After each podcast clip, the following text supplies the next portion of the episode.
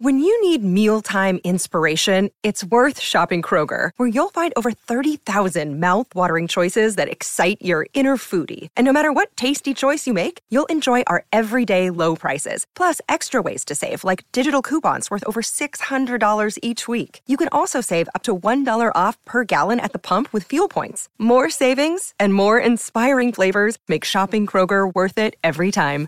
Kroger, fresh for everyone. Fuel restrictions apply. Another day is here, and you're ready for it. What to wear? Check. Breakfast, lunch, and dinner? Check. Planning for what's next and how to save for it? That's where Bank of America can help. For your financial to-dos, Bank of America has experts ready to help get you closer to your goals. Get started at one of our local financial centers or 24-7 in our mobile banking app. Find a location near you at bankofamerica.com slash talk to us. What would you like the power to do? Mobile banking requires downloading the app and is only available for select devices. Message and data rates may apply. Bank of America and a member FDIC. This is Optimal Relationships Daily, episode 464 How to Keep Your Kids Debt Free Forever, Part 1 by Kalen Bruce of freedomsprout.com. And I'm your host, Joss Marie. Hola, and welcome back to my show where I try and help you optimize your relationships. And as you may know, parenting posts are usually featured at the end of the week. And actually, today's post comes from a new site across our podcasts. While we've narrated Kalen Bruce's content from his other blog, Money Mini Blog, this is actually another one he started. And he's sharing some tips on how you can help your kids to live a debt free lifestyle. It's super important to me and Lee as parents to help our littles develop good financial habits from a young age. So I'm super keen to share this post to help you teach your kids why debt is a bad thing. So let's get right into it and start optimizing your life. How to Keep Your Kids Debt Free Forever, Part 1 by Kalen Bruce of freedomsprout.com. For decades, debt has been a way of life for Americans. Gone are the days when a mortgage was the only sizable debt someone would take on in their life. Today, it's not uncommon to see a car payment the size of a house payment from the 90s. In 2015, Standard & Poor conducted a financial literacy survey and found that Americans are getting financially dumber. Financial literacy has been decreasing for decades, which could help explain why debt has been increasing. Americans now hold over $1 trillion in credit card debt and over $13 trillion in total debt. The credit debt includes those who pay it off each month, but more than 6 in 10 adults carry a balance from month to month. Around half of the $1 trillion in credit card debt is revolving debt. Auto loans are over $1 trillion as well, according to NerdWallet. The good news is that our kids don't have to fall into the debt trap. Not getting in beats getting out. Let's be real, most Americans are broke. 70% of Americans are in debt, and 50% think they always will be. 78% are living paycheck to paycheck, and most don't have enough savings to cover even the smallest emergencies. If you read an article on becoming debt free, the first step is always the same don't get into any more debt. If your child hasn't left home yet, he's likely not in debt yet, so he can skip this step. That puts him one step ahead of most Americans.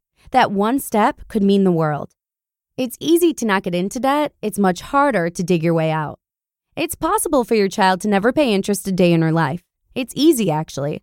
All she has to do is refuse debt. Trust me, it's possible and sustainable to live a debt free life. Refusing debt starts by refusing credit cards. The psychology of spending. I've been through many stages of thought on the cash versus credit debate. I started by loving credit cards and never paying them off at the end of the month. Then I read Dave Ramsey's books and cut up all of my credit cards. After I crawled out of debt, I started getting into credit card rewards and I went back to spending almost 100% on credit, but paying it off each month to avoid paying any interest. Now I'm back to preferring cash over credit, and here's why. Studies began a few decades ago to look into the spending habits of people who use credit cards compared with cash spenders. In 2001, MIT did a study involving college students bidding on three different items. When the students were allowed to use credit cards, they spent between 80 to 100% more than students using only cash. A decade later, a study in the Journal of Consumer Research gave some insight into why people spend more with credit than cash. It turns out people tend to associate credit cards with the benefits of the product they're buying, yet they associate paying cash with the cost of the product. This isn't by accident, it's mostly by marketing. We have the major credit card companies to thank for that. But benefits versus cost isn't the only reason we spend more with credit.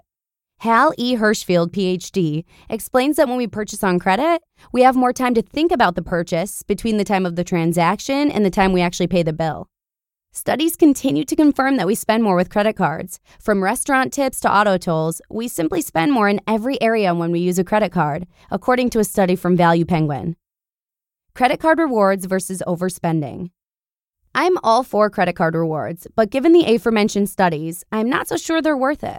I still use credit cards and get rewards from all of them, but I'm actually considering making a change. Cal Newport, author of Deep Work, talks about the any benefit of things in his book, meaning that we tend to stick with things as long as they provide any benefit.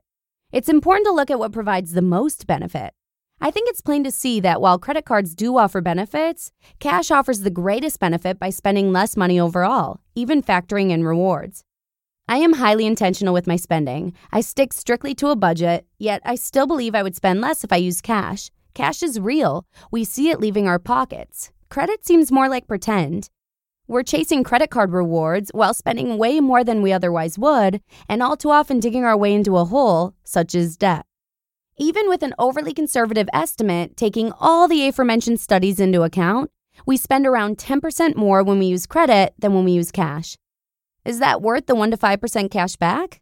I don't think so, especially since 20% or higher is more likely how much we're overspending with credit. Perhaps we should encourage our kids to never get caught up in chasing credit card rewards and to stick with cash. That never opens the possibility of falling into heaps of credit card debt. Why encourage credit for the any benefit when we could encourage cash for the most benefit and also take away the possibility of our children drowning in debt? Your child, 1. Credit card debt, 0. The Great Car Payment Myth. Oh, car payments. Everyone has one, right? Well, actually, it seems like it's more of a poor and lower middle class thing, not because they have less money, but because they buy more car. Car payments are getting higher and car payment terms are getting longer, up to an average of 66 months. On top of that, Americans are borrowing almost $1,000 more overall on the average loan. In The Millionaire Next Door, Thomas J. Stanley, PhD, explains how the average millionaire doesn't have a car payment and he doesn't have a new car. It's typical for the average millionaire to drive a slightly used car and pay cash for it. But this isn't just for millionaires. The only car payment your child should ever have is a payment to herself in an interest bearing account. Once she buys her first car, she can start saving for her next car. Even if she puts it into a savings account that bears practically no interest, she'll still have $24,000 after five years of saving $400 a month. That means zero interest paid and zero debt. If you instill this mindset before your child leaves home, she'll never have a car payment in her life. Your child, 2. Auto loan debt, 0. How to get a debt free degree. What about college? Student loans are necessary if you want a good education, right? Nope, student loans aren't a necessity. It's actually fairly easy to go to school without going into debt. How do you get the degree without the debt? Here's how. Number one, save for college. You can use a 529 plan or other college savings option to save for your kids' education. Whether you plan to help or not, they can still save. Their teenage years are an ideal time to work up some savings for school. If they know they're going to college, why wait until they graduate high school to consider the cost? Number two, choose an affordable college. There's no reason to cross state lines for school, and your local community college may be all you need. At a minimum, once you confirm that the credits transferred to your child's college of choice, get the core classes knocked out at a community college. Contrary to popular belief, Few employers actually care about where your degree comes from, they just care that you have a degree. To be continued. You just listened to part one of the post titled, How to Keep Your Kids Debt Free Forever by Kalen Bruce of freedomsprout.com. Aren't the statistics mentioned in this post scary? Most of us know that many Americans live paycheck to paycheck, but Americans holding over $1 trillion in credit card debt really puts things in perspective and gives me the goosebumps. I love how Kalen reminds us that it's much harder to dig your way out of debt than to not get into debt in the first place. Prevention is certainly better than treatment. According to an article on Inc.com, kids start learning money lessons as early as age four. That is why it's crucial to teach our young ones about money matters.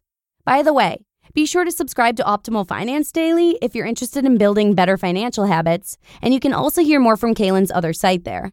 You can also check out Optimal Living Daily for personal growth tips and Optimal Health and Optimal Business Daily for healthy lifestyle and business content. Just search for Optimal Living Daily to find all of our shows. And in the meantime, I hope you feel more empowered knowing that there are ways to keep your kids debt free. I look forward to sharing the rest of Kalen's tips with you tomorrow, where your optimal life awaits.